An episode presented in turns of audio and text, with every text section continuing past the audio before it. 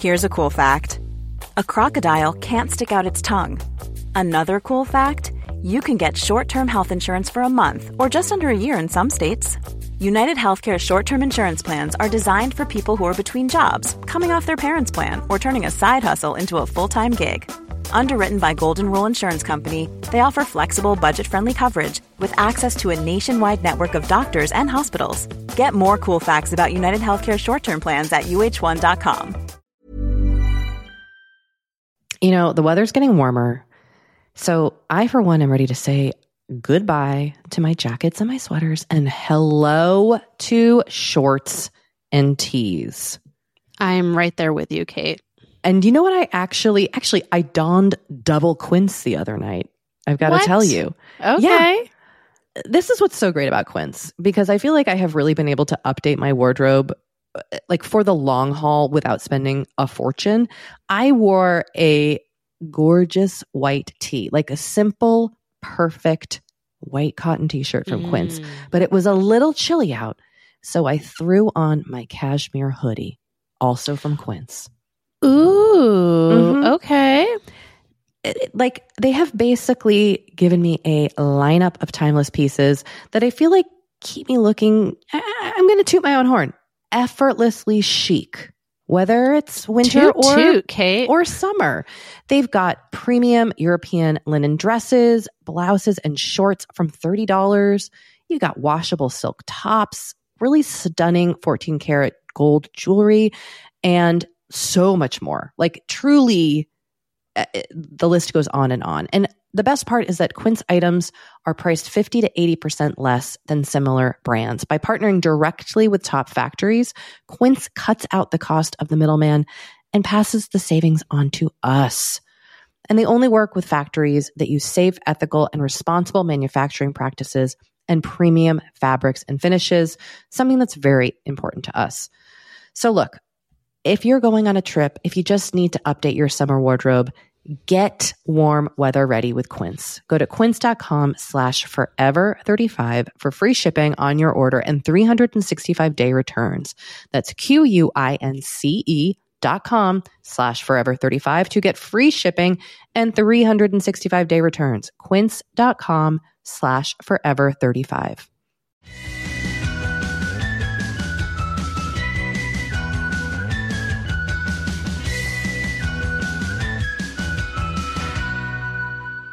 Hello, and welcome to Forever 35, a podcast about the things we do to take care of ourselves. I'm Doree Shafrir, And I'm Kate Spencer. and we're not experts.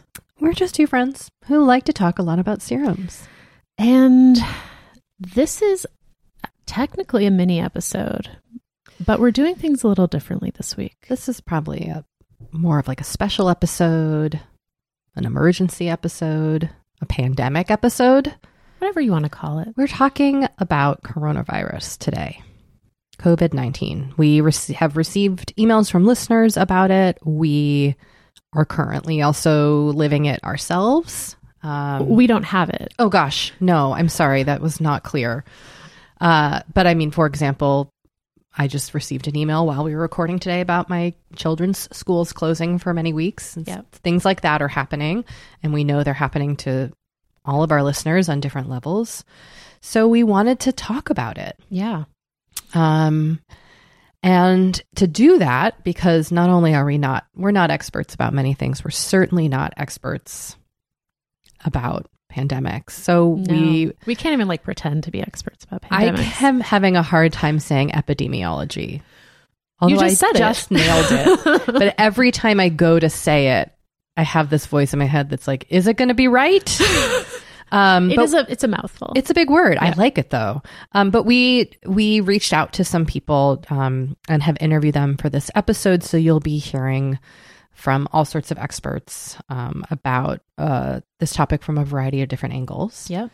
And you'll be hearing from two listeners who are currently under quarantine in Italy. Yeah. And we're very grateful that they reached out to us and were willing to be interviewed. Um, and, you know, we also just kind of want to broach the subject that we know that doing a podcast about self care and skincare and um, things that could be seen as frivolous in a time of a very serious pandemic um, could be seen as superficial, and we're very mindful of that. Um, but we also understand that the show is self care for a lot of people. And you know what? It's also self care for us to do it. Totally. And we're hoping sorry to interrupt you. I just no. I don't know if I've ever thought about this show that way, where I was just like, I'm going to be home with my kids for a while. I'm going to I need to do this podcast. Yeah, it gives me a lot of peace and so we're pleasure. Gonna keep doing it so Kate can stay sane. That's this is only for me. um, no, I feel the same way. Um, but you know, I I anticipate that we anticipate that that the tone of things might shift and we're kind of heading into uncharted territory here. So we are open to your suggestions and feedback. And yeah, we just, um, we're here for you. Yeah. And also, we have no idea how things are going to go. No. So bear with us if we have to do this remotely from each other, if we don't have guests for many weeks. We're we're also trying to maintain a sense of consistency on the show, but like who the heck knows? so, Kate, how are you feeling right now about coronavirus and its attendant um, complications? Um, I think I'm feeling the way many of our listeners have expressed us that they're feeling. I'm having a lot of anxiety ranging from my own family's health to my community to you know the underserved populations here in Los Angeles. I'm thinking about you know for example my my children's um, school district is closing. I am very fortunate in that I am my husband and I are able to work out, you know, our own schedules so that we can be with them and we can provide food for them. There are a lot of families where that's not the case, and I'm I'm just thinking about the way this impacts not just my immediate family, but also so so many people in so many different ways and I have a lot of just fear and and worry about everybody. That's yeah. a lot of people to be worrying about. But you know, I mean, this is there's just so many levels in which that this is going to hurt people in all sorts of different ways. Not not even considering health. You know, I'm thinking about job security and food security and home security and all that kind of stuff. So anyway, uh, there here here's the tangent. I'm also like, is my therapist going to keep having appointments because I'm supposed to go next week? Of course, I'm worried about my parents yeah. and the health of the elderly, my neighbors. I mean, it's just it's on and on. You know, and listeners know we're thinking about all these things. I mean, how uh, how about you? Yeah, I mean, I personally, uh, you know, I feel like I've been anxious about this for a few weeks now. Um, and sometimes to a point where some of the people around me were sort of dismissive um, of my anxiety not you know not not exactly dismissive but just sort of like okay like that's that's weird um and you know it's not it's not like I needed to be proven right, but it is sort of sobering to see all these people kind of come around. Um, that's not really answering your question, but it's just something I've been thinking about. And also how now I'm navigating this and just trying to figure out how life is going to be. And that's like a very stressful thing right now. Um, in terms of like my family, um, you know, my husband is at work today. It's we're recording this on Friday the 13th. Um his show was was still shooting today. So, you know, that is also a source of some anxiety for me. I don't know what he's being exposed to on that set. Um and my son Henry was was also sick the last week and a half. So I feel like I got a little bit of a taste of what isolate social isolation with a baby looks like because we couldn't take him to the park. We couldn't we couldn't really take him anywhere. Um and it gets old pretty quickly. Um so I don't know. You know, working from home is going to be interesting. I don't know how much I'm going to get done. I haven't historically been able to get much done working from home. Um, so that is a concern of mine. Um, I'm grateful that we, our job is something that we can do while this is all going on. Like, if we are not allowed to record in person anymore, like, we can record remotely. Um, and since this is our livelihood, like, that's huge. And Yeah. I know a lot of most people are not in that position, especially people who work in creative industries and work for themselves. So I feel really fortunate and grateful for that. Um, my parents are another source of stress. They definitely had not been taking this super seriously, I think, until very recently. And I think a lot of people, um, just anecdotally, people I've talked to, it's the same kind of situation. I mean, my parents went to two Broadway shows and the opera last weekend. I mean, my dad is like me. and, Uh, our anxiety Yes. is the same, and so he was supposed to come visit next week, and like uh, many weeks ago, he was like, "I'm not, I can't, I'm not coming." He knew. And I kind of was like, "Dad, come on." right. So he he knew. He But knew. yes, I, I many people I, I hear expressing challenges with their parents. Yeah. I mean, I just, it, it just feels like our society is not equipped for this in a way that is scary. And I'm trying to kind of just take it day by day while also, like you said, thinking about like thinking about the less fortunate, um, thinking about other things that we can do to kind of mitigate what's been going on. I'm rambling. No, it's I mean it's it's all happening in real time, right? So every day is different. And it brings up a lot of different challenges and you're I mean, who, none of us know what we're doing here. Yeah. We're all just trying our best. we are just trying our best. And um, we would love to keep hearing from you. yeah, look, keep, by all means, about what we are experiencing um, with COVID 19, but also it is okay if you want to call in and talk about butt care with us. totally. We still have to take care of our butts. Well, we do. And like, I do feel like the toilet paper hoarding is somewhat like is a topic we can address on this podcast. Everyone should get bidets. You know, I have seen many people saying that, and actually, someone tweeted at us about how we were on the bidet train. I mean, we were early on that bidet train. Yeah. If we all had bidets right now, there Yeah. wouldn't be. This a might be maybe this will be the thing that like this is this will be the tipping point for for America to start using bidets. big bidet is really going to make a. But big toilet paper is going down. They're literally in the shitter. Yeah. Ooh. Sorry. Look, you gotta you gotta be able to make jokes Uh, during it's tough true. times. But it's true. I do think, as you mentioned earlier, Doree, like while oftentimes self ideas of self care practices are positioned as frivolous all the time, Yeah.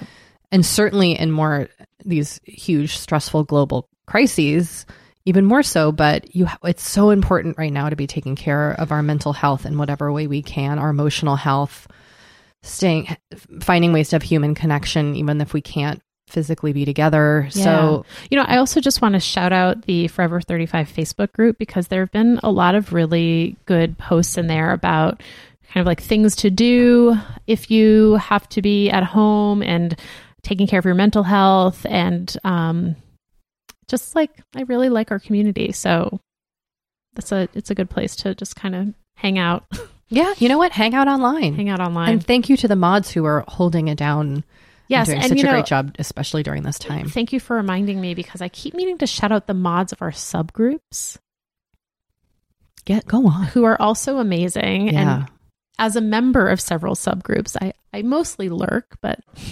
sometimes I sometimes comment. Um, you know, I know that those mods are also working super hard to keep those groups going and make sure things stay civil. And um, I just wanted to say we see you. yeah thank you Thank you. All right. So we are going to kick things off with an interview with a very smart person, to put it put mildly it mildly. Um, her name is Caroline Buckee, and she's an epidemiologist. And we got to ask her all sorts of questions about coronavirus and its spread. So here is Caroline. We are so excited to be talking to Caroline Buckee, who is Associate Director and Associate Professor at the Center for Communicable Disease Dynamics in the Department of Epidemiology at the Harvard T.H. Chan School of Public Health. Did I get all of your titles? yes, I'm sorry, it's quite a mouthful. so, some of the measures that have been put into place in the U.S. Um, in the last couple days, we're speaking to you on Friday, March 13th. Um, you know, a lot of schools have started shutting down. People have, are encouraged to practice social distancing. What is your, I guess, analysis of the measures that have been put in place so far? Do you think they're enough to stop the spread? Um, well, I I think that they are coming. Um, I think we should stop stop um, large gatherings immediately. I think we need to all practice social distancing to the extent that we can. Mm-hmm. Not everyone will be able to, but for pe- for people who can work from home um, and so forth, I think we absolutely have to start taking those steps now. One of the reasons that um, we are so concerned is that the U.S. is quite behind in terms of surveillance, so we don't have very much testing capacity. So if you feel like you have a cough and a fever and you go in to be tested, there's a likelihood that you won't we won't be able to test you and so that case count doesn't get logged and what that means is that we don't actually know the scale of the problem. So to that extent, you know, everywhere that we've started testing, we've started seeing cases which suggests to me that there is um, substantial community-wide transmission across many regions in the US. And so we have to take this seriously and start social distancing from now. And that can be on different scales, right? Like we can do. Um, it's not necessarily saying that uh, nobody should leave their house, uh, but certainly starting to take sensible measures, trying to work from home, trying to limit the use of public transport, and certainly not going to large gatherings of people. Oh, go ahead, Kate. I, I was. I'm just curious if you can speak to kind of the how we can be prepared while without um, veering into panic it seems like yeah. that that is a very fine line that many of us are having a hard time walking right now. Yeah, absolutely. And you know, I've been speaking to my um, sisters and friends and loved ones, and you know, there is a this is likely going to be quite a long, drawn out affair, and so it's important to take care of our mental health and not to panic. The important thing to remember is that most healthy younger adults and children will not be severely impacted if they get infected.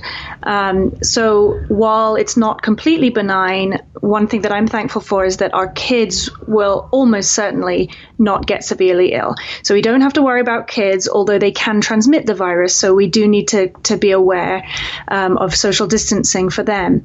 So for most people, the important thing is to remember that it's not it's not necessarily going to land you in hospital, although it might. The bigger concern is that a lot of our loved ones and our communities are made up of elderly people, and the death rate and the um, incidence of severe and hospitalized cases rises quite steeply after the age of 60. So that means that the social distancing measures and the care that we're taking um, to protect our communities is not necessarily cause for panic for our own children and for ourselves if we are adults or um, healthy. It's to think about protecting our elderly populations, our vulnerable populations. And then the other main thing is that if the epidemic happens very, very quickly, like there's a very high peak and it happens quickly, it means that our hospitals might get overwhelmed. So they'll get overwhelmed in terms of being able to care for COVID 19 patients, um, but also then we will be. Um, short with respect to caring for patients that need regular care anyway, you know, people with normal uh, needs in the healthcare system. So so the overall uh, risks for individuals vary, but for healthy adults and for children, the risks of severe disease and death are low. Um, this is really about thinking through our healthcare capacity and um, our vulnerable groups. What? How would you suggest addressing this with some of these vulnerable populations? I know anecdotally, I've had so many conversations with friends who say, you know, my parents just aren't taking this seriously. Um, yeah. how mine we, aren't either. Yeah, how do we address that? So uh, you know, it's it's very hard. I mean, I think um, sometimes numbers don't don't hit home um, with people, right? So even though we can explain that the the fatality rate is significantly ten times higher than the flu, um, it's sometimes hard to get people to take this seriously. Um, I think just continuing to have these conversations as the epidemic unfolds and taking steps with our own parents and, and loved ones and neighbors to make sure that they are prepared. So, just to put in place that they have a plan if they feel sick, if they get sick, that they have groceries stocked up, that they've thought about their prescription med needs over the next couple months and they're in good shape, um, that they know who to call if they're feeling worried, and that we've set up kind of the networks and support structures around them um, that they might need if if they start more concern or if they they get sick. For my own parents, um, you know, I've said to them, look, uh, this this is. I understand that that you don't feel worried about this, but for me, please, can you take this a little seriously? So, um, however we can try to talk and communicate with our with our elderly friends and loved ones, I think the better. And um, keeping them in the loop and keeping communicating with them. There are a lot of isolated elderly people who are alone, and so we need to think about our communities. Can I ask maybe the most basic question? What sure. what is COVID 19. There's so much dialogue sure. and kind of misinformation, and it's like the flu, and it's not like the flu. You know, I mean, there's just so much stuff swirling. Yeah. Is there a way to yeah. to explain it in layperson's terms for our for our sure. audience so that we all have a clear understanding of it? Sure. So um, this virus is from the family of coronaviruses. So there's a group of them, and some of them circulate in the states normally, and they are less less severe than this one. But that's the family of viruses that this one comes from. The name of the virus is SARS. So it's SARS S A R S C O V two. SARS-CoV-2. That's the name of the virus. COVID is coronavirus induced disease. So that's the name of the disease that you get if you have contracted the virus. So the virus's name is SARS CoV 2, the name of the disease is COVID 19. Um, and so it's like how whole, HIV causes AIDS. Right. And um, and as and the viruses are from a family of viruses called the coronaviruses, and they're called that because when you look at them with a high resolution microscope, it looks like a they have the shape of a sort of a crown under the microscope.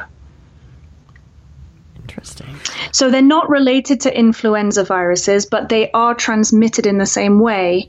So influenza uh, is a particular is another type of virus. They're both spread um, through droplets and uh, through airborne, you know, close contacts. So um, they're spread in the same way.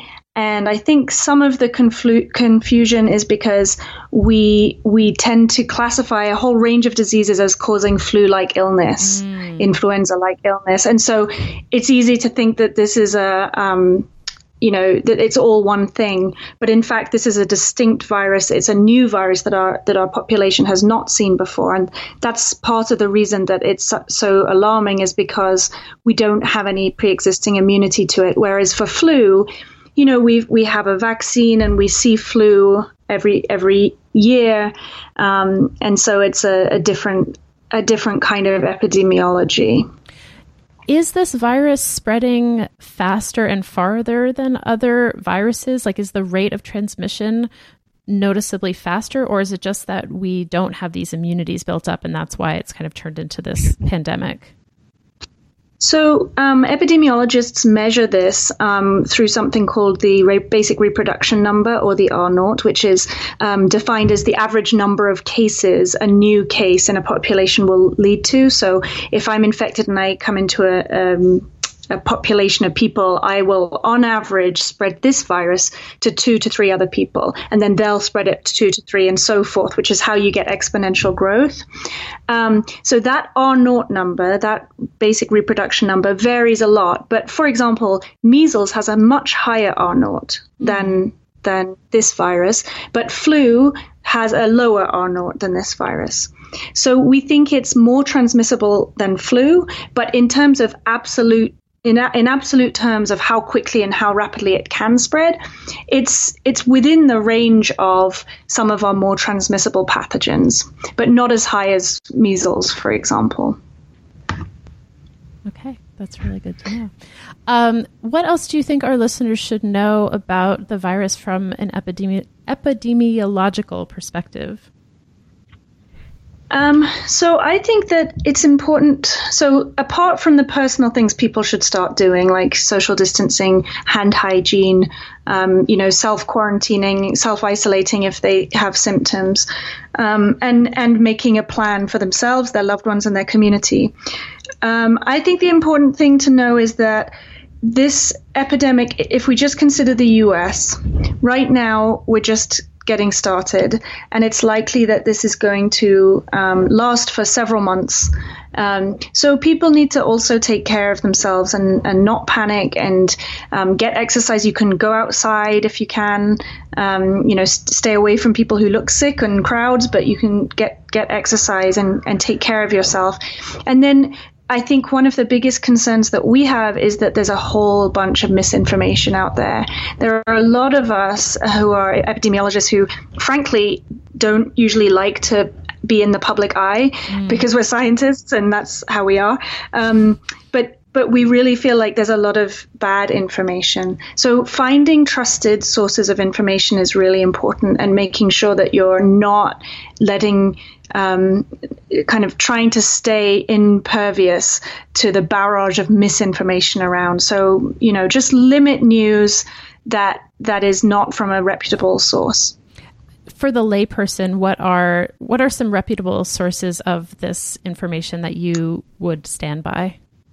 Uh, well, I think the CDC um, is has information that everybody can can um, understand and that is very helpful here.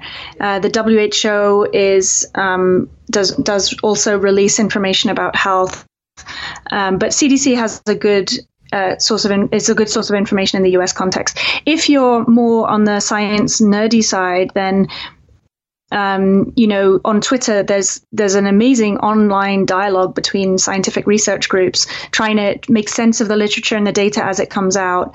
Um, and again, I would just say, uh, you know, there are better and worse ones to follow. Um, of course, I'm biased, but I think the CCDD, uh, the Center for Communicable Dynamics, is is a good one. That's us. And then there's John Hopkins. Johns Hopkins has a fantastic um, a group of scientists working on this. Um, and, and, you know, U, UW, um, University of Washington is doing great stuff. So there's a bunch of research groups as well for people that are interested in in the science. But for the lay audience, I would say stick with something like CDC for your kind of day to day information. That is really helpful. It is really helpful. Thank you. Yeah. Um, sure. Thank you so much, um, Dr. Buckee. This was it was really great to talk to you, and I I know our audience is going to be really interested in what you had to say. Okay, well, stay safe. Good luck. Thank you. Thank you. Same to okay. you. Take care. Bye. Bye.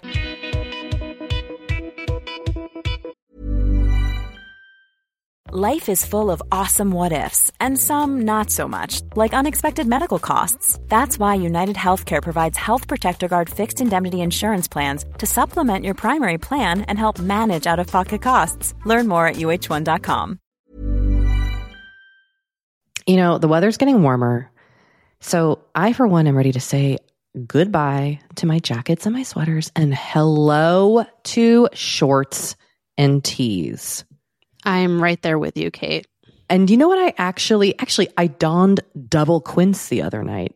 I've got to tell you. Okay. Yeah. This is what's so great about quince because I feel like I have really been able to update my wardrobe like for the long haul without spending a fortune. I wore a gorgeous white tee, like a simple, perfect white cotton t shirt from mm. Quince. But it was a little chilly out. So I threw on my cashmere hoodie, also from Quince. Ooh, mm-hmm. okay.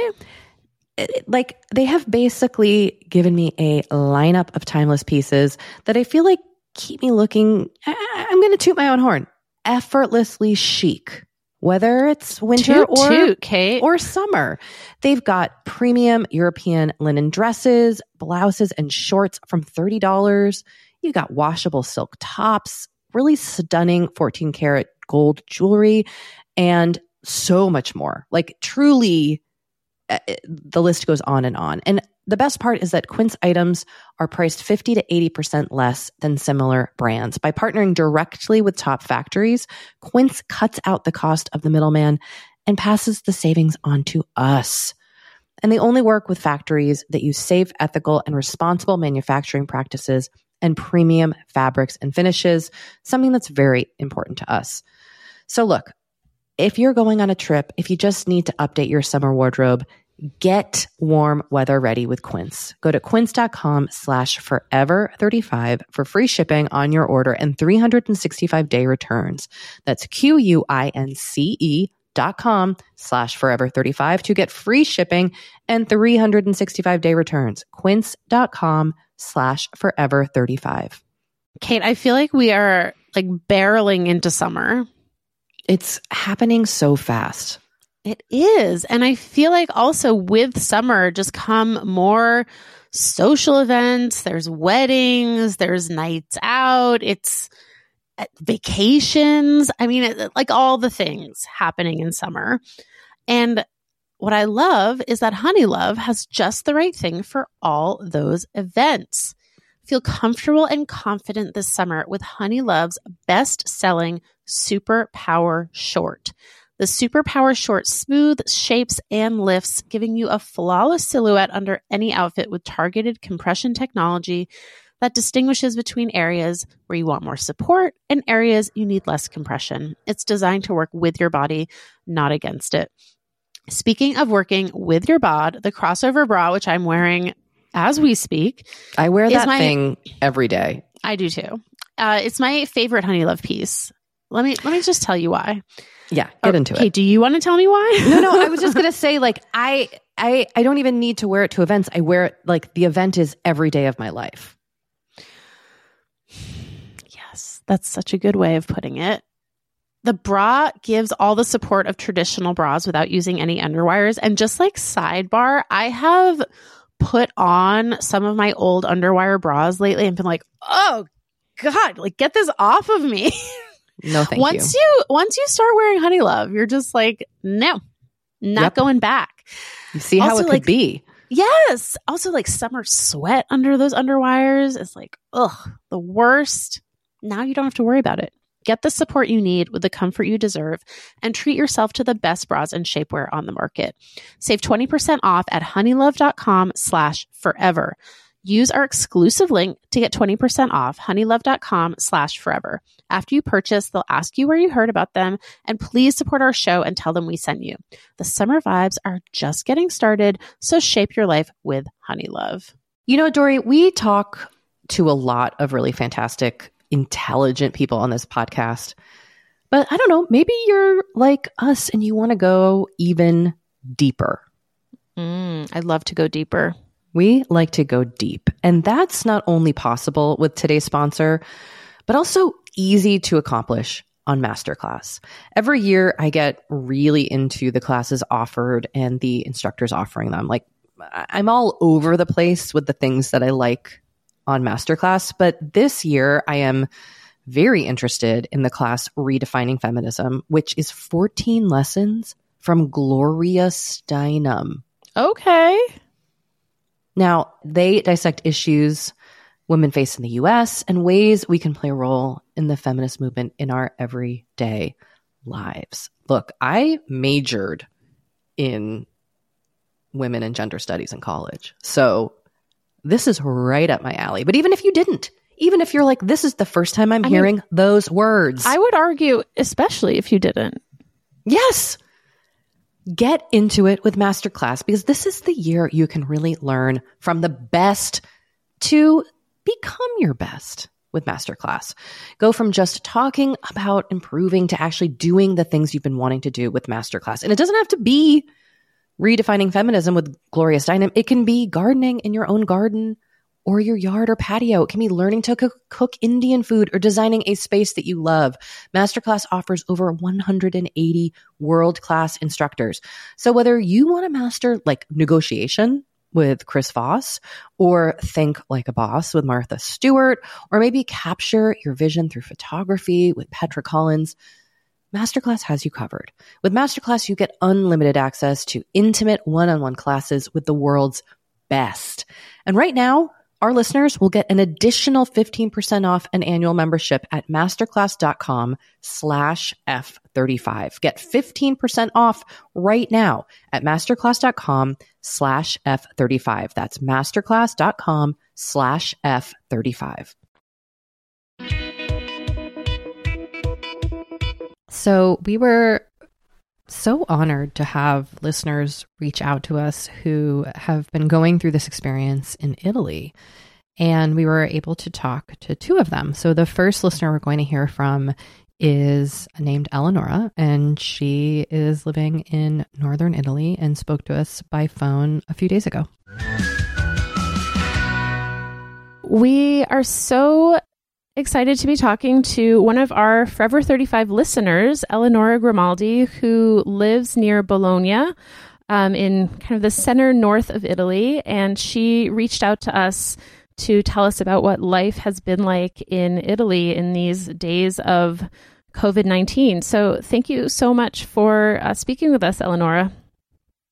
Thank you for having me. I am so, so excited. I'm a long time listener, and it's such a privilege to me to be talking to you right now. Oh, thank you. Thank you so much.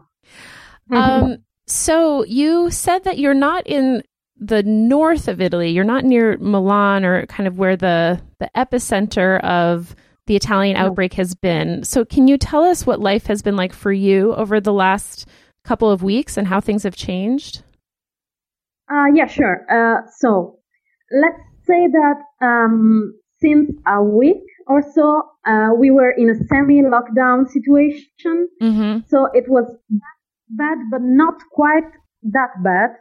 But since yesterday, we are in kind of a total lockdown situation. So, we only are permitted to go outside from home to, uh, you know, buy groceries, to buy medicine, and if we really, really need need it. Mm.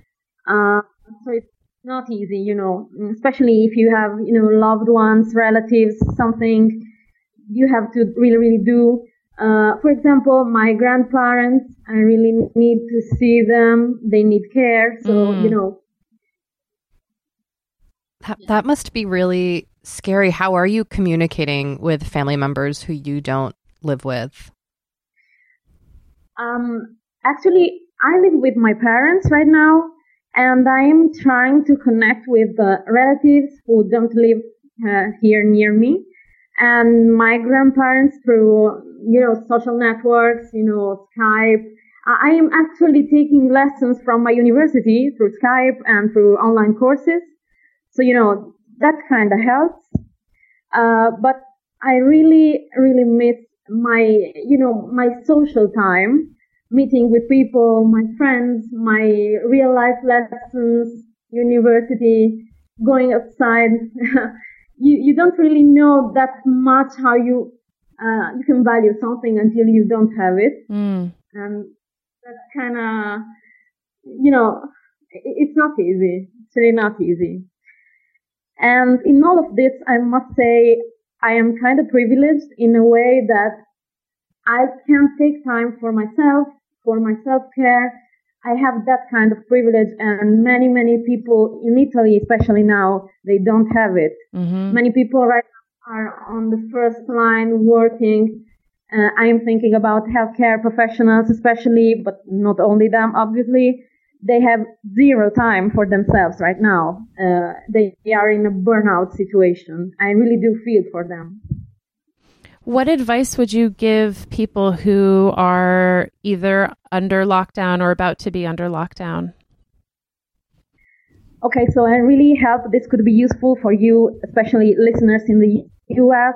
Uh, I am really afraid this is going to spread uh, even further. So my advice would probably be not to panic, um, not to go uh, piling stuff in supermarkets, you know, uh, that was a huge problem, stockpiling in Italy. So please do not do that. Um, and another thing, please take care of yourself uh, whatever is your self-care method, skincare, yoga practice, reading a good book, a novel, listening to music, um, keeping your contacts with people you love. Uh, this this is so important. Not losing your mind. What are you doing in particular to not lose your mind? So uh, I noticed that um, skincare has become more and more important to me in this period. Uh-huh. and I also have to say um, thank you for your podcast because podcasting has become a way of self care for me. Listening to you and to other Italian podcasts, for example, um, it, it, really helps. Oh, thank you. What is the um, atmosphere like? I know you said you're you're quarantined right now with your parents. Um, what has the atmosphere been like in Italy, and and what do you hope? Um, gosh, how do I phrase this? What do you hope in in in you speaking to our listeners? Um, what do you hope people know about the experience of Italians right now? Well, um, probably my most recurring thought now is that we are living an historical moment in Italy right now for sure, but um, possibly at a global level if I may say so, I really think our society will be different in a couple of months or so. Um, when when I look around myself here in Italy, I see that um, a new way of socializing uh, is now a thing. Um, people are more responsible in a way, and most of all, there's a new way of thinking. You know, working, uh, for example, at a distance, working from home that was not very common in Italy before. And now it is becoming more and more common in our society. And most of all, um, you know, uh, economic changes. Uh, I've noticed that a lot of workers are on strike right now because they are becoming more and more aware of safety measures at work because they obviously don't want to get ill. They don't want to get their families ill. So this is even socially really important. I also, I also hope that the importance of healthcare, of national healthcare in particular, um, will be even more and more, uh, you know, a given in our society. We, we also take it for granted, but now I don't think that will be the case anymore. Yeah. And ha- and you mentioned you're taking online classes. Are you a student? And were you before the yeah. outbreak? Were you going to a university? Yes, yes, I am actually a student. Um, I will actually have my final dissertation in 10 days or so. Still don't know the, the exact date. But uh, even my dissertation will be online at this point, uh, obviously. We cannot go to university like physically, so uh, that will be it. Uh, it's kind of sad because I won't have the chance to, you know, share my final studying moment with my family, with my friends, my course mates. But in a way, that's still cool, I guess. Uh, we are the first in history, at least in Italy, to get a degree online. Uh, you know, an official degree by the state and, and so on. So that that has its bright side in a way. yeah, yeah. I mean, you you are have such an optimistic yeah attitude that I know we're we're we have to. You have to. You feel like you have to, huh? Yes, yes. I, I, I think I have a responsibility um, towards my community, towards my country right now. You know, we probably we downplayed the risk too much before, and now we we have to kind of have an optimistic overview of things. You know. Mm. And how long are you expecting? Always, how long do you expect to be quarantined in your home? Um, so um, for sure until the early days of May of April, sorry, maybe the third, but that's kind of optimistic in a way. Um, I think uh, all of April will still be a critical a critical month. And we should clarify for our listeners: you're you do not have uh, coronavirus, correct? You are currently no. no I, I I'm You're yes. fine. We are we are uh, obliged by law now to stay at home as much as possible. We all are basically quarantined, even if we don't have any symptoms. Uh, beforehand, it was only for people with symptoms. They were obviously obliged to stay at home. But now, uh, you know, the situation got worse very quickly. So for, for reasons of safety, now we all have to stay at home. Hmm.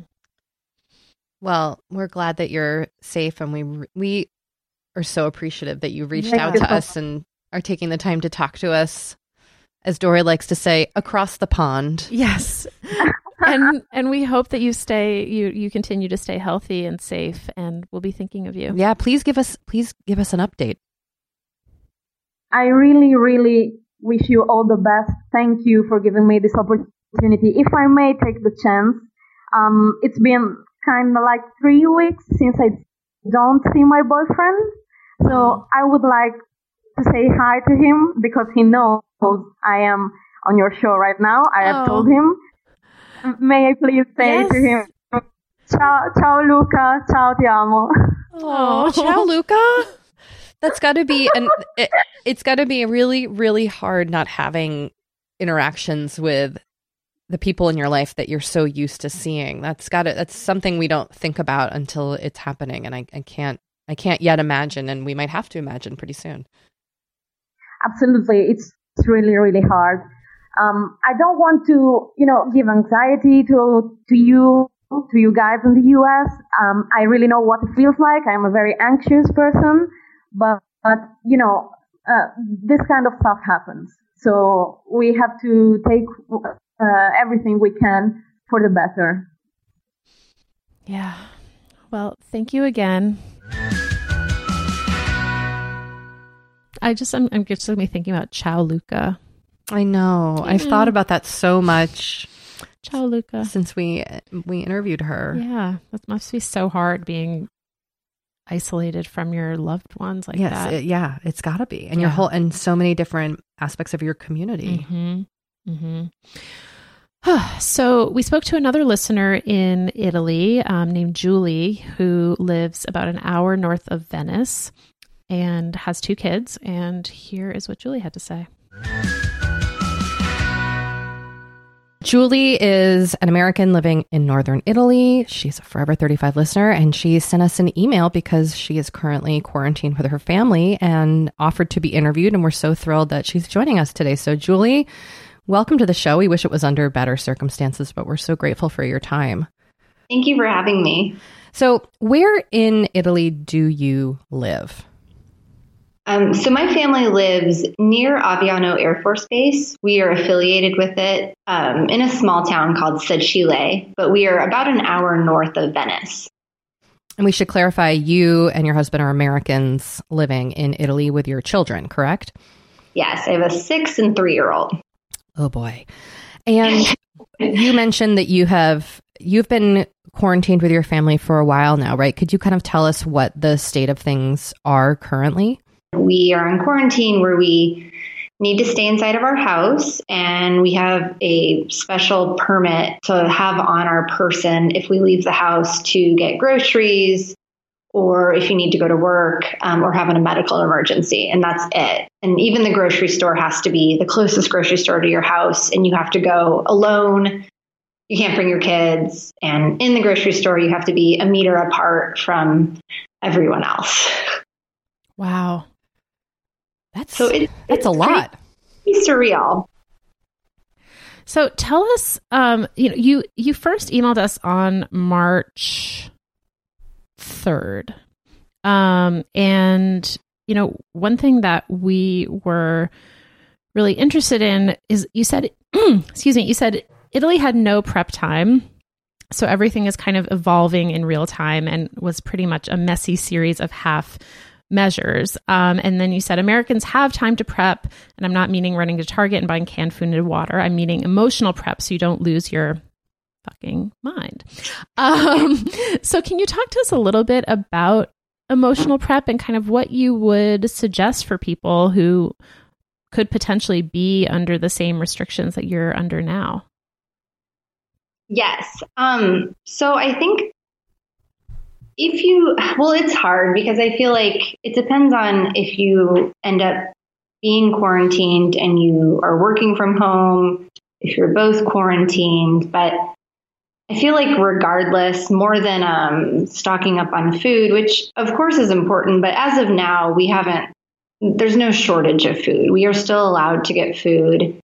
Um, I think the emotional toll it's going to take is simply you are going to be stuck in your house. You're going to, if you have kids, you're going to be stuck with your kids. You're not going to be able to see anyone else, you know, so cutting out any activities, any time for play dates or seeing your friends. So I think um, just as you're preparing for that, thinking about getting supplies to keep your kids busy, coming up with a plan as to how you and your partner, if you do have kids, are going to navigate that. Um, one thing that we are doing is pretty much tag teaming, um, where my husband is still working. He hasn't been quarantined because um, he's a physician. But the second he gets home, he's giving me a break from the kids. And on the weekends, we're taking turns. We're cutting out family time. You know, there's no reason for all four of us to be together right now. It's really just survival, making sure we feel fresh, we're able to be better parents, better partners because it's the burnout is real. I definitely hit a wall yesterday after three weeks of this where I thought I was doing fine. And then, like, my daughter bumped me in the eye and I, like, started sobbing and it didn't even hurt. it was just, you know, like, kind of like, it, it had just been a long day. Um, so it definitely, it will catch up with you. So I think just in that way, that's big. And then I think another thing that I keep reminding myself throughout this, and I'm reminding my kids, is why we're doing this. Because um, we're not really at risk. You know, we're young, we're healthy, the kids are young and healthy. Uh, luckily, we aren't in, we don't have our parents here, which has been hard being in a foreign country without support. But now I don't have to worry about them as far as like in Italy is built on grandparents and all the grandparents pick up the kids from school. Everyone goes to lunch at their grandparents' house and those are the people we're protecting right now. And whenever we get really frustrated, I just remind my kids that our dear beloved neighbor across the street is the one that we're doing this for. She's old, she has respiratory issues and you know, we just have to keep that in mind that we're doing this for the common good. We're not doing it you know, we just like we can't think about ourselves. And that that helps. It does. What kind of things are you doing to kind of maintain your mental health and your emotional health? I know you mentioned in your email to us that last week you locked yourself in the bathroom and took a bath. Do you have any thoughts or advice on simple things people can do, people who are quarantined at home um, can do to kind of maintain a sense, you know, or a sense of normalcy, a sense of calm amidst all the chaos? Yes. Um, well, first, I have to a disclaimer. I'm I never wanted to be a stay-at-home mom or a homeschooling mom. This is definitely, you know, I'm fine, but that wasn't my like. I don't have lots of craft ideas, those things. I feel like I'm really flailing at that stuff right now, but I do think for people like me who are sort of like not being a stay at home mom by choice right now. Um, two big things. One is to make a schedule in the morning for you and your kids. And even if, like, we really don't even stick to the schedule, but one thing I always have on there is TV. And I used to be pretty militant about screen time, and, uh, you know, you, you got to let it go during this time. Another is um, just keep reminding yourself that you have nowhere to be. I'm like a, you know, we're always like rushing about. I'm definitely a doer. I like to stay busy. And um, it took me at least a week of school closures to really grasp that like, we have nowhere to be, which is horrifying. Um, but also, it kind of took the edge off of like messes and you know, like I don't need to rush them to get their school clothes on. And if they ask to make pancakes, I never want to because it takes time and it's messy. And now I'm like, well, I guess we can. And like yesterday, my three year old spilled a pound of dried quinoa on the floor, which is like literally the best thing to spill.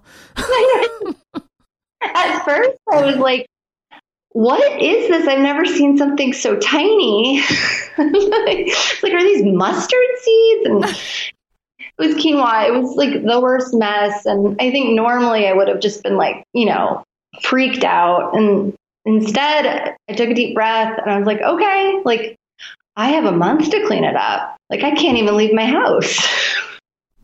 so I'm just trying to slow down and I'm also trying to have the kids clean up their messes. Like usually I, I threaten like you have to clean up your mess or you don't get to do this. And then, you know, eventually we have to do this because we have to go somewhere. And now it's like, no, you actually have to clean up your mess because we have nowhere to go. Can you go outside? I know you mentioned that you're you've been asked to stay in your home. What kind of outside time do people get, or, or is that not allowed? Um, yes, we are allowed to go outside, and thankfully, like I live in a pretty small house, um, one bathroom, um, not a big living space, but we have a great yard, and I'm so thankful for it. So we can be in the yard and I'm not, I don't want to speak to leaving the yard. I, I think you can go on walks alone. Um, but it's a little iffy right now. Um, it's definitely feeling like a police state. People are being arrested for being out um, without a reason, uh, for being in you know a group of like not being by yourself um, leaving your town. So I, I, you have to stick to your yard. It's, wow. I know. it's it's crazy. I, I, don't know how the U.S. will handle it um, as far as those aspects go. It'll be. I'm definitely watching and hoping for the best. What is the general mood amongst your friends there, and kind of how are you all supporting each other? So I, it's a good question. Um, overall, Italy, I've been like very moved. Like tonight, um, so it's seven fifteen here at six. They had this like decree for everyone in Italy to open their windows and play instruments. Oh God, I'm gonna oh. cry. I know, and it was um, just a show of solidarity that even if we can't be together, we can um, you know, still have our humanity. And so we went out on our porch and our street, we only heard a tuba, no, trombone. And it was, I think it was from two houses down. And I know who the man is. He's an old man and he was playing the Italian national anthem. Oh, God. Ooh.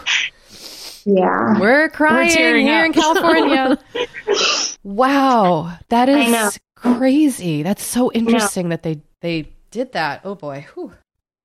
And I, I don't I don't see that happening in the US. I hope, but I don't know. Um, another thing is there is this, you know, social media helps in these situations. Um, like all the kids were encouraged to draw rainbows and write uh, andrà tutto bene, which means um, we're going to be okay, and tape them to the windows. So we did that today. My daughter and I did. Jesus. And um, I think uh, one thing I just learned about was this app Marco Polo, oh, which oh, yes. I about, and I just kind of was like, I don't understand it. Like, why does anyone need to watch me talk? But now I have started using it because I, you know, and I'm I'm I'm a writer. I am alone a lot. I don't necessarily always think I need a ton of human interaction, but now I'm like, oh, I love seeing my friends' faces and my kids are able to talk to people too and i think that's great. Um, also because like talking on the phone or facetime is really hard with the time difference because i just never have the right time to talk to people or my kids are interrupting me so that's really helped. I can just leave like a 30 minute little video. My friends can watch it when they're available they can send them back to me i can watch that. And so that's been a surprising thing that i just discovered this week. Love marco polo. Yeah that's really cool yeah, did everybody know about this? I think I just didn't. I thought I thought it seemed redundant, and now I get it. I learned about it from Kate. I'm a big fan, although I, I have to take breaks from it because it becomes a little all consuming. But I have heard people talk about how they're using it during this pandemic and crisis. And I, I think it definitely is useful for connecting. Um, I'm curious before we let you go, Julie, what, what kind of things have you seen in your community in terms of helping more vulnerable populations? Um, I know you have a, a lot of elderly people um, or any anyone who might not be able to to help themselves. Have you seen any kind of community action, or is there anything that Italy is doing? Um, on that, I'm I'm not entirely sure. I know that um, you know I'm I'm a foreigner, so I don't I don't know everyone in my community. Um, but one thing I did was I'm strangely like in with the retiree community because a lot of them are my husband's patients and I go to lunches with them because I basically have an AARP lifestyle right now. and um, so I emailed them all and I, you know, let them know if you have a grocery list, please email it to me. I will go to the grocery store and bring you your groceries because um, I know I, I, couldn't imagine being at risk. Um, so that's what I did. And then, you know, I think just individuals are probably thinking along those lines, but it is hard. Like I, I watch my neighbors. Like today, a neighbor was out with her son and my daughter was out and she's like, Can can he come over and play? And I'm just like, no, you know? Mm-hmm. So I I don't know. Um the, the quarantine's new. We're only on day five of it, but I do think it's something to continue to keep in mind because I think everyone is going to be devastated by this in different ways. You know, some levels are just missing that vacation you really wanted to take or not getting to do the Boston Marathon. But in other people, it's like complete financial ruin. And I do think we need to keep brainstorming how to at least help on a community level. And, um, you know, even when you're, if you're still allowed out of your house and buying a bunch of food, buying a bunch of food for the food bank too, because they're going to need it. Yeah, mm-hmm. that's a big one. Um, Julie, is there anything else you think our listeners should know, either about your experience or what to expect um, that we haven't touched on? Oh man, um,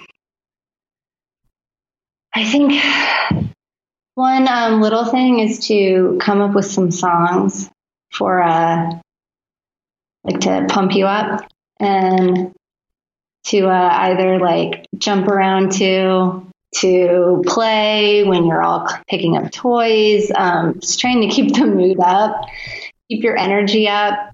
Uh, like like i said i'm not like super stay at home mom with a whole bunch of activities if anything like ugh, it overwhelms me but um, i do think keeping active trying to get everybody to expel some energy, whether it's like running around the house, keep those endorphins up, and try to just keep talking to each other, um, keep your spirits up, and remind yourself why we're doing this when it feels like it really sucks because it's going to, um, and it's okay to admit it.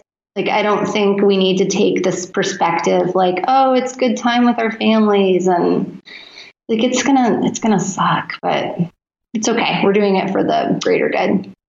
Yeah. Well, thank you so much. Yeah, we really appreciate you taking the time to talk to us. You know, we have been delving more and more into the topic of our skin as we get older and how we treat it and how we love it. Because look, as I'm learning in my mid 40s, as you get older, you deal with new things when it comes to your skin.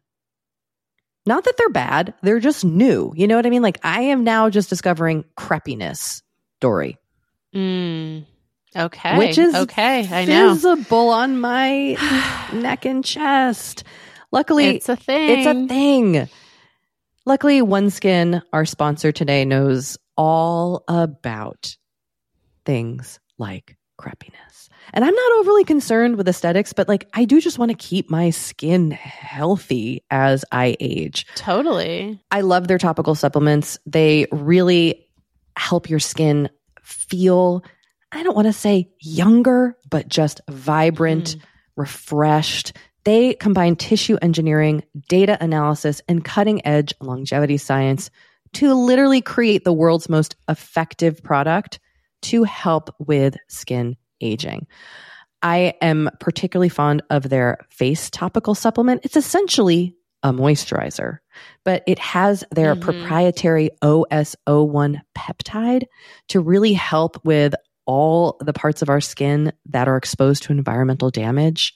You can use it on your face, your hands, your neck. I know here mm-hmm. where we live in Los Angeles, our hands, we're driving, that sun is coming at us at all times.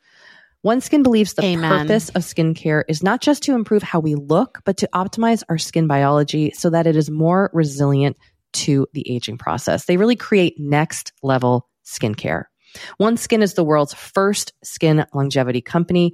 By focusing on the cellular aspects of aging, OneSkin keeps your skin looking and more importantly, acting younger for longer. Get started today with 15% off using code OVER50 at oneskin.co. That's 15% off oneskin.co with code OVER50. After you purchase, they'll ask you where you heard about them, and please support our show and tell them we sent you. AdWanted UK is the provider of single source media data for agencies, media owners, brands, and academic institutions. And thanks to our rebranded news offering called The Media Leader, we can also lead the way in championing excellence and inclusion in the media industry.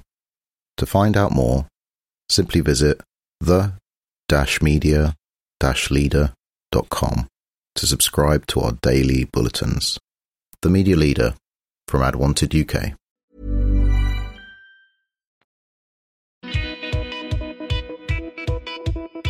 So, we have been thinking a lot about anxiety in the time of coronavirus. And we know our listeners have been thinking a lot about this too. So we decided to talk to Dr. Yelena Kecmanovic, who goes by Dr. K, who is a CBT expert. And she went through a lot of techniques and methods that people can use to help mitigate their anxiety during this time. So here is Dr. K. We are so happy to be talking to uh, Dr. Yelena Kecmanovic, who is the founder and director of the Arlington, DC uh, Behavior Therapy Institute, or ABTI. Um, and she's going to be talking to us today about managing anxiety in the time of coronavirus. So thank you so much for joining us, uh, Dr. K, which is how she, this is, that's what you go by, right? That's how I go by. Yes. Uh, thank you very much for having me. Yeah, of course. Um, so you know, we we asked our listeners for some of their biggest anxieties around coronavirus. Um, excuse me. And I'm just going to read a few of them, and then I'm hoping you can kind of broadly address. You know, you don't have to address the specific anxieties, but kind of just to understand what people are Mm-hmm. anxious about um, and then the best way to kind of manage that um, so here we go. Being asymptomatic and infecting the elderly slash vulnerable people around me.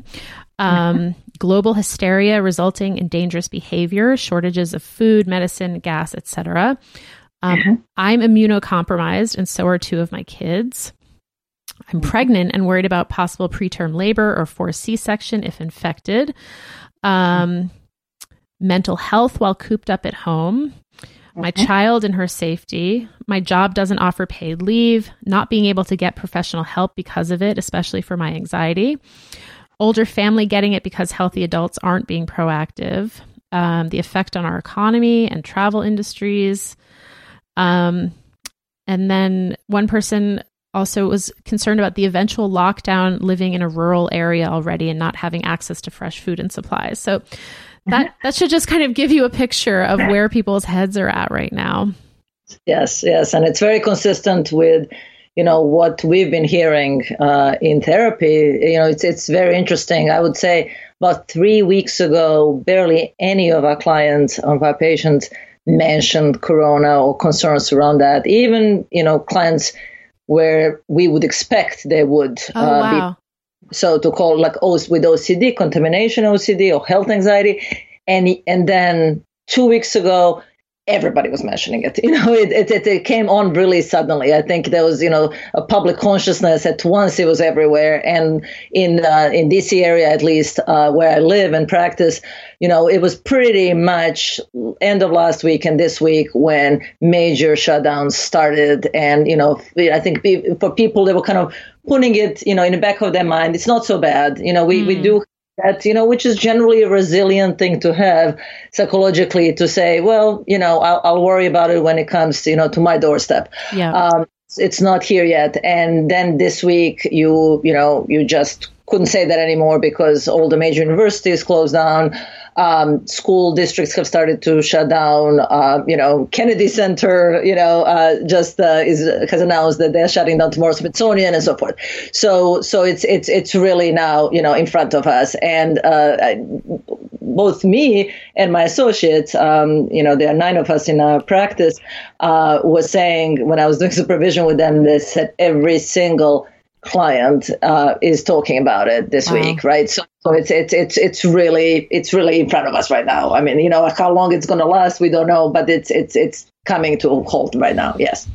And and what kind of um, practices can can people? I, am I actually am a diagnosed person uh, per, with anxiety and OCD, so this is this is my wheelhouse. But what are yeah. some kind of generalized practices, whether or not this is a diagnosis somebody has, but in this stressful time that that people can implement to kind of help them manage the onslaught of of stress, of worry, of catastrophic thinking?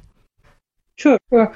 Um, so first, uh, first of all, I'd like to normalize. You know, you, you mentioned you, you suffer from it. Anxiety um, disorders and related disorders um, are actually the biggest group of disorders in our, our country. It is one single bi- biggest group of disorders, so it's incredibly common. It's about 18% of people at any given time suffer from anxiety-related disorders. So it's um, these days anxiety disorders excludes OCD and PTSD used to be all together. So you know when we put them all together but you know that that's a that's a one fifth of a population you know so it's it's it's really it's a really common thing and it's probably the, the most common um, thing we see in general. And so of course you know during these times people who um, are not normally anxious are going to get somewhat anxious and people who have vulnerability for more serious anxiety or uh, predisposition it, it's going to flare up. So what to do? Um, first thing, what struck me, um, you know, when you were reading the concerns of, of your listeners was, you know, that often we end up um, in the middle of the day or even more often when we're trying to fall asleep at night, you know, thinking about all of these things at once, right? So you know, it's a worry. We define worry as a as a, a repetitive, sort of unproductive thinking process where you go down these rabbit holes and what we call them what if rabbit holes, right? Well, what is, well, if this happens, and if that happens, what what about that? And then what about A and B and C and D? And and and there is you know there's no basically end to it. And it's incredibly um, unproductive you know thinking processes as I'm sure all of us realize it. And yet it's so hard to disengage from that. It is um, it's kind of in a way tempting and sucks us in right? And and yet you know if, if you were to ask people well you know how productive that worry you know was for you in the end um, you know they, they can usually realize that you know it, it doesn't result in in actually any problems being solved. And that's something also very important to to distinguish. When we start you know thinking about these um, uh, problems that are going to arise very realistically these days is you know uh, separate sort of in two columns the things that we can control even you know even to a small degree and things that we really don't have any control over.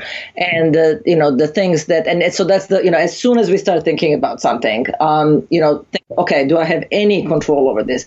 If the answer is yes then you can kind of go down the path of um, sort of almost very, sometimes very helpful it's what's very helpful to do is go down the path of structured problem solving.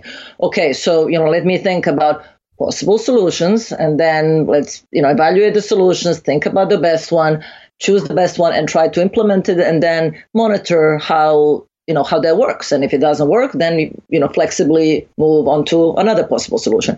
And you know we generally advise you know for people to to do that sort of once to go through that potentially with the input of their near and dear ones and then you know just put a dot and not come back to that. And if you find yourself sort of going back and visiting which a lot of us do especially if we're prone to anxiety you know just kind of very gently bring yourself to the present moment, to whatever you're doing in the present moment, and say, okay, that that has been sold for now, and it, I'm going to put it on a shelf, and you know, come back to whatever you're doing in the present moment. Um, and then you know, the the column of uh, things that we cannot control, have no control over. Um, you know, realizing that that's that's really just unproductive worry if we start going um, down that uh, th- thinking path, and really um, there's nothing to be gained from that. So again, what to do to disengage yourself from these unproductive um, thinking patterns is a, a, huge help. Can be really grounding yourself in the present moment. You know, it's it's basically comes down to what we call mindfulness these days. I you know, and I have a, a, a sort of love hate relationship with mindfulness. It's incredibly, incredibly useful skill, and yet it has been, I think. Um, overused and misused and um, and and sort of uh, uh, you know put forth as a panacea for all ills, which of course it's not. However, it is you know if we if we kind of uh, debunk it and, and and just you know say it is it is really bringing yourself to whatever is happening right in this moment. So getting out of your head and uh, you know usually I, I start with you know, doing it with, with my clients actually in the room, you know, getting into your body and saying a, a very simple thing is, okay, let's focus on our senses. Let's describe five things that we can see right now, or five green things that you can see right now. Let's touch just around us, wherever we are. Let's touch four things. Let's listen to three things, you know, with whatever is, you know, nearest to you, and then a further sound or a further sound. Then let's, um, that's a little harder sometimes let's smell two things. But usually by the time you you know walk around the room or, or wherever you are you can you can smell two things. And then finally putting something in your mouth um, even even a glass of water and describe the taste. So it's kind of you know it's been called sensing mindfulness exercise. And, it, and the idea is just grounding yourself in the present moment in the experience of your senses in here now and sensing is a, is a good thing because you know we, we don't sense in the past or in the future. We sense right now in this moment. Um, so so that, that that's an exercise that I really really like a lot. Um, and and usually it's the, the first one sort of for me even to go to. Um, and then our next one can be um, you know uh, what we call it's called diaphragmatic breathing. It's a particular way to breathe, it's a relaxation technique, a, a, particular way to breathe where you're actually trying to calm yourself down. You can do it mindfully, uh, but it is actually more than mindfulness. It's a relaxation technique where you're trying to engage parasympathetic system, which is opposite system from the sympathetic system, which is you know fight or flight system. That of course gets activated during anxiety. So we're trying to kind of you know go opposite directions. So how we do that? It's it's very simple. It's you know uh, are sort of different instructions out there. The one I like is you know putting one of your hands on your chest and one of your hands on your belly, on your stomach, and then trying the best you can to move as much as possible your stomach hand and keep the chest hand as still as possible. You know, it's not good being perfectionist around this or anything else. So your chest hand is going to still move a little bit, but really trying to. I sometimes say it's almost like you are um, you're blowing a balloon, right? And you're mm. still.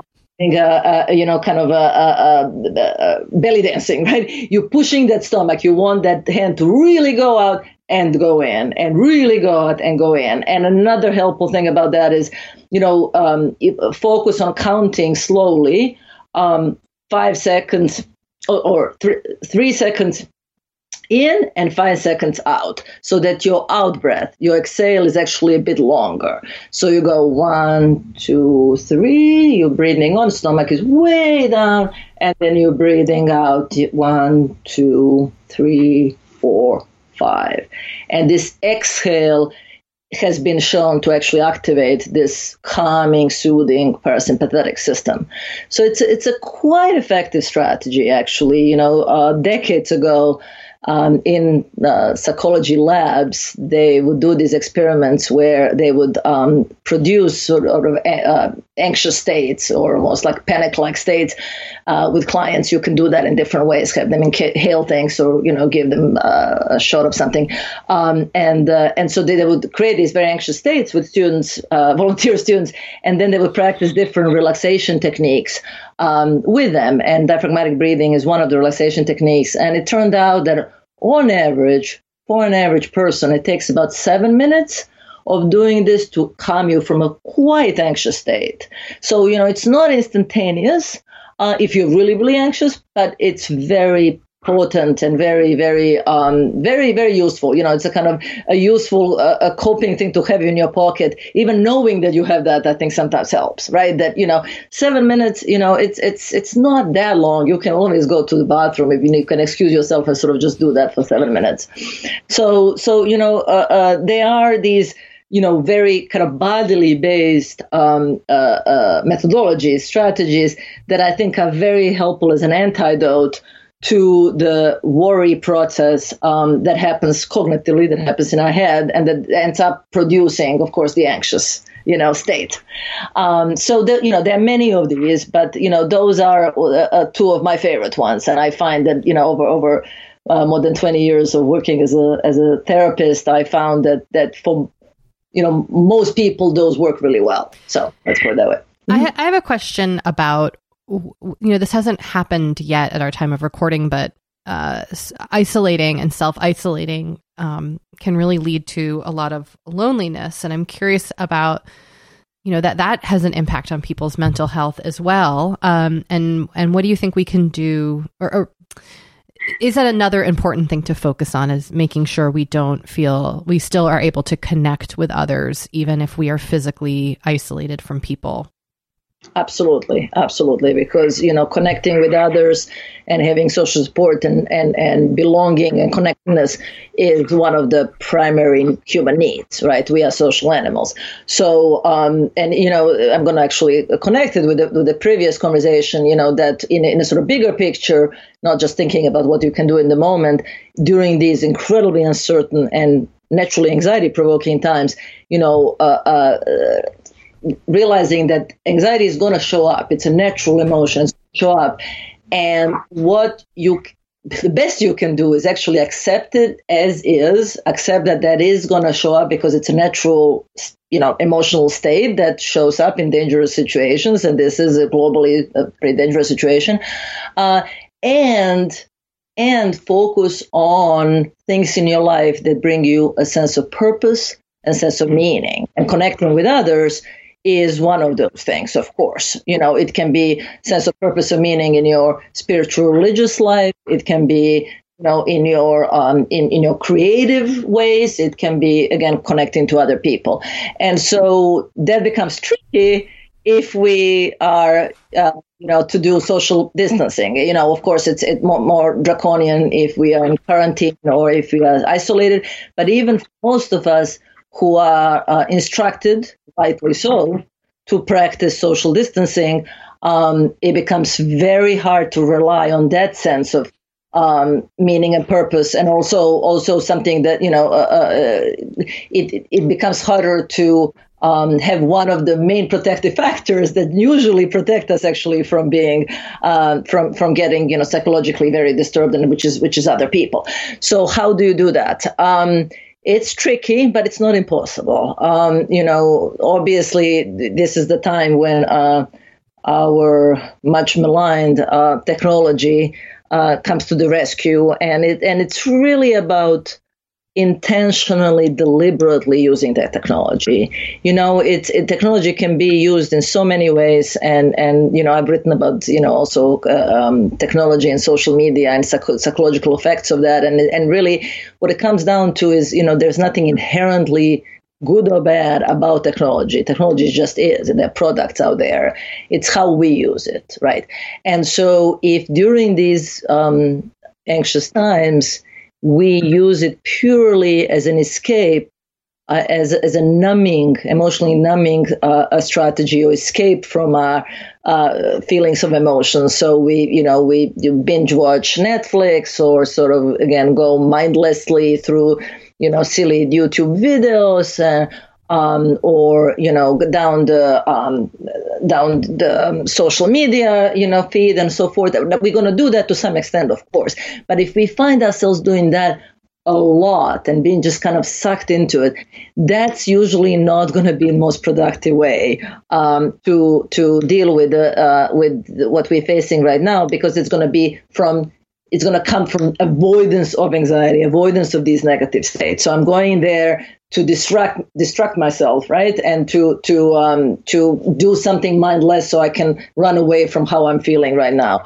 Uh, if instead we approach very mindfully, very deliberately, very consciously technology and say, okay, so I'm gonna schedule, very much schedule um, you know, uh, video, hopefully, you know, if, if at all possible, video chats with my friends, with especially my friends and relatives who might be even more vulnerable than me, be you know immunocompromised or, or or elderly, or you know who suffer from more severe mental disorders or just even any mental disorders, you know, like really up the frequency of check-ins via text or social media but also make sure to schedule uh, longer conversations, be it phone, be it video. I, I think the video, whenever possible, is, is really much more useful because you can you can place uh, you know Skype, FaceTime, what WhatsApp video you know, on the on the table or on the floor while you're playing with your kids, while you're having dinner,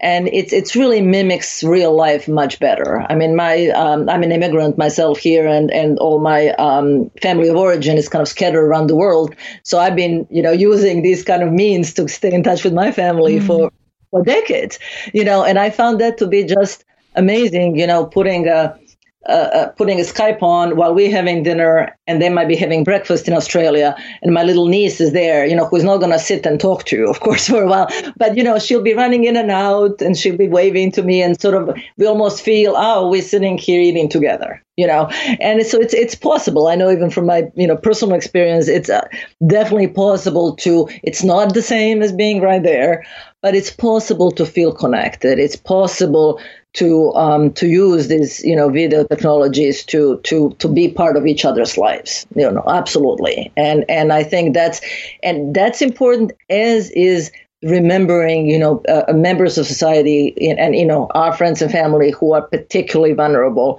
and and checking in having you know if you're part of a faith-based or other community group organizing uh, yourselves to have like a buddy system so that you know people are checked on on a regular basis because um, I am concerned about uh, mental health effects of social distancing. Actually, um, I was I was sort of myself ruminating on it yesterday when I heard the term social distancing.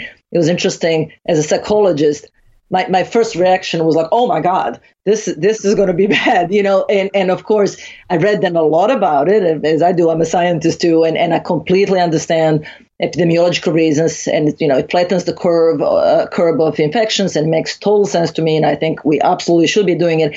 And I am extremely concerned about um, not, you know, uh, psychologically about the, the, not just vulnerable population of, of elderly people and immunocompromised in terms of getting virus, but about vulnerable populations psychologically, which are people with pre-existing um, uh, uh, mental disorders or you know psychological problems or those who are susceptible to those.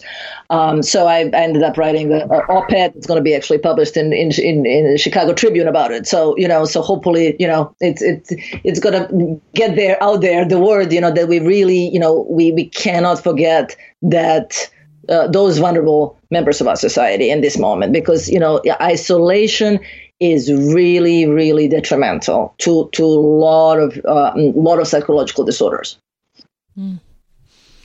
Well, this has been so great to talk to you, Dr. Kecmanovic. Um, we really appreciate your taking the time, and I know so much of what you said is going to be so helpful to so many of our listeners. So, thank you. Thank you so much for having me, and stay healthy. Thank, thank you. you. You too. So, finally, last but most certainly not least, we spoke with Alissa Walker. Alissa is a writer who is the urbanism editor at curbed.com.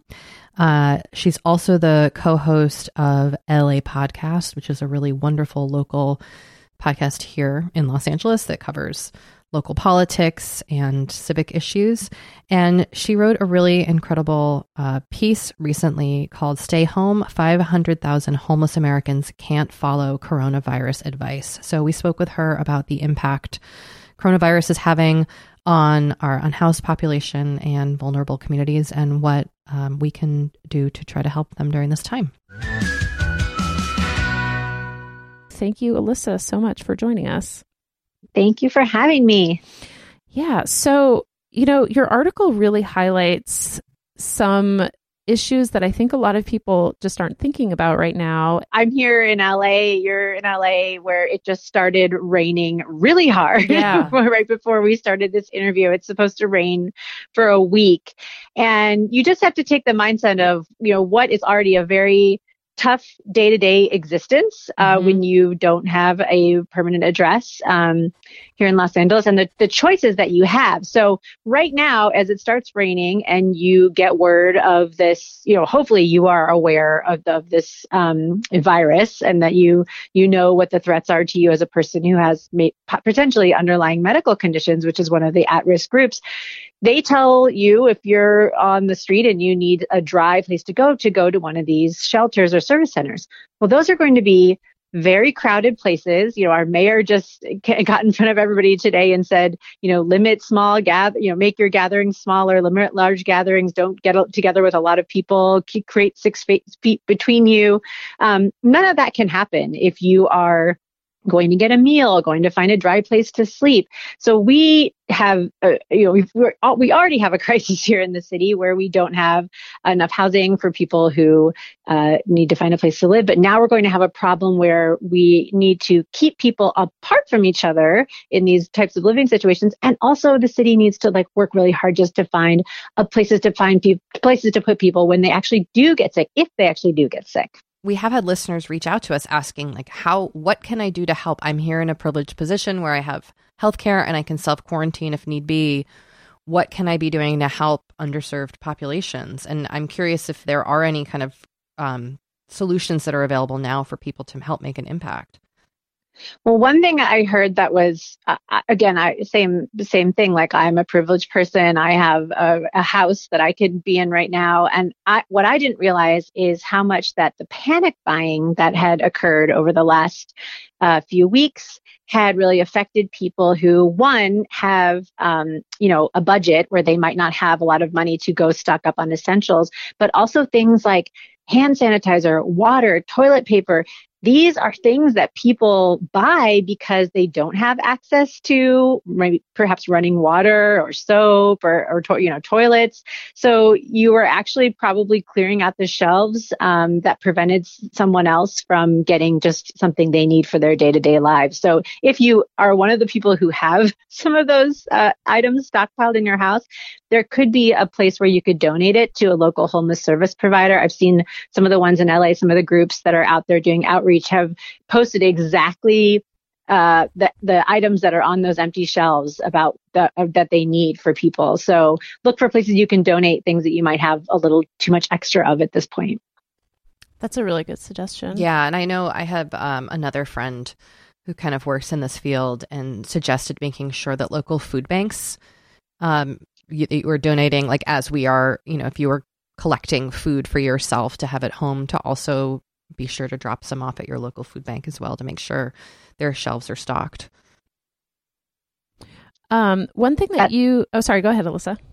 I was going to say that's a great suggestion. And also, you know, you, you can think of people that you might not even know who are food insecure. You know, they might not be, say, unhoused or they might not be, be, someone sleeping on the street, but you can also check with just neighbors around you to make sure that some people can't drive to the store. They can't stock up. They can only get, you know, what they can carry on their back home or in a, you know, a cart. So see if you, you can make a trip for someone else on your block.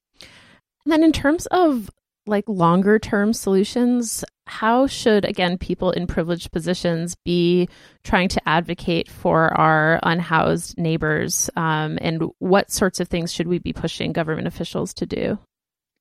Right. I mean, it's, it's just remarkable that it has taken this kind of situation for really our city leaders and state leaders and uh, federal leaders, hopefully, to understand how close everyone is from being evicted, from being out on the streets, from, you know, have, have being pushed into a living situation that could be at this point, um, you know, a matter of life and death.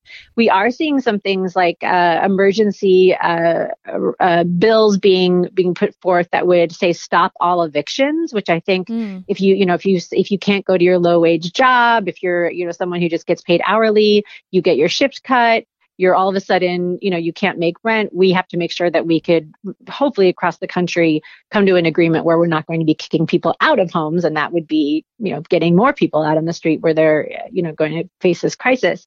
But I think one thing that I, I, I really want to hit home from one of the people I talked to, um, Theo Henderson, who has a really great podcast called We the Unhoused. Um, he lives in a park in Chinatown, a neighborhood here in LA.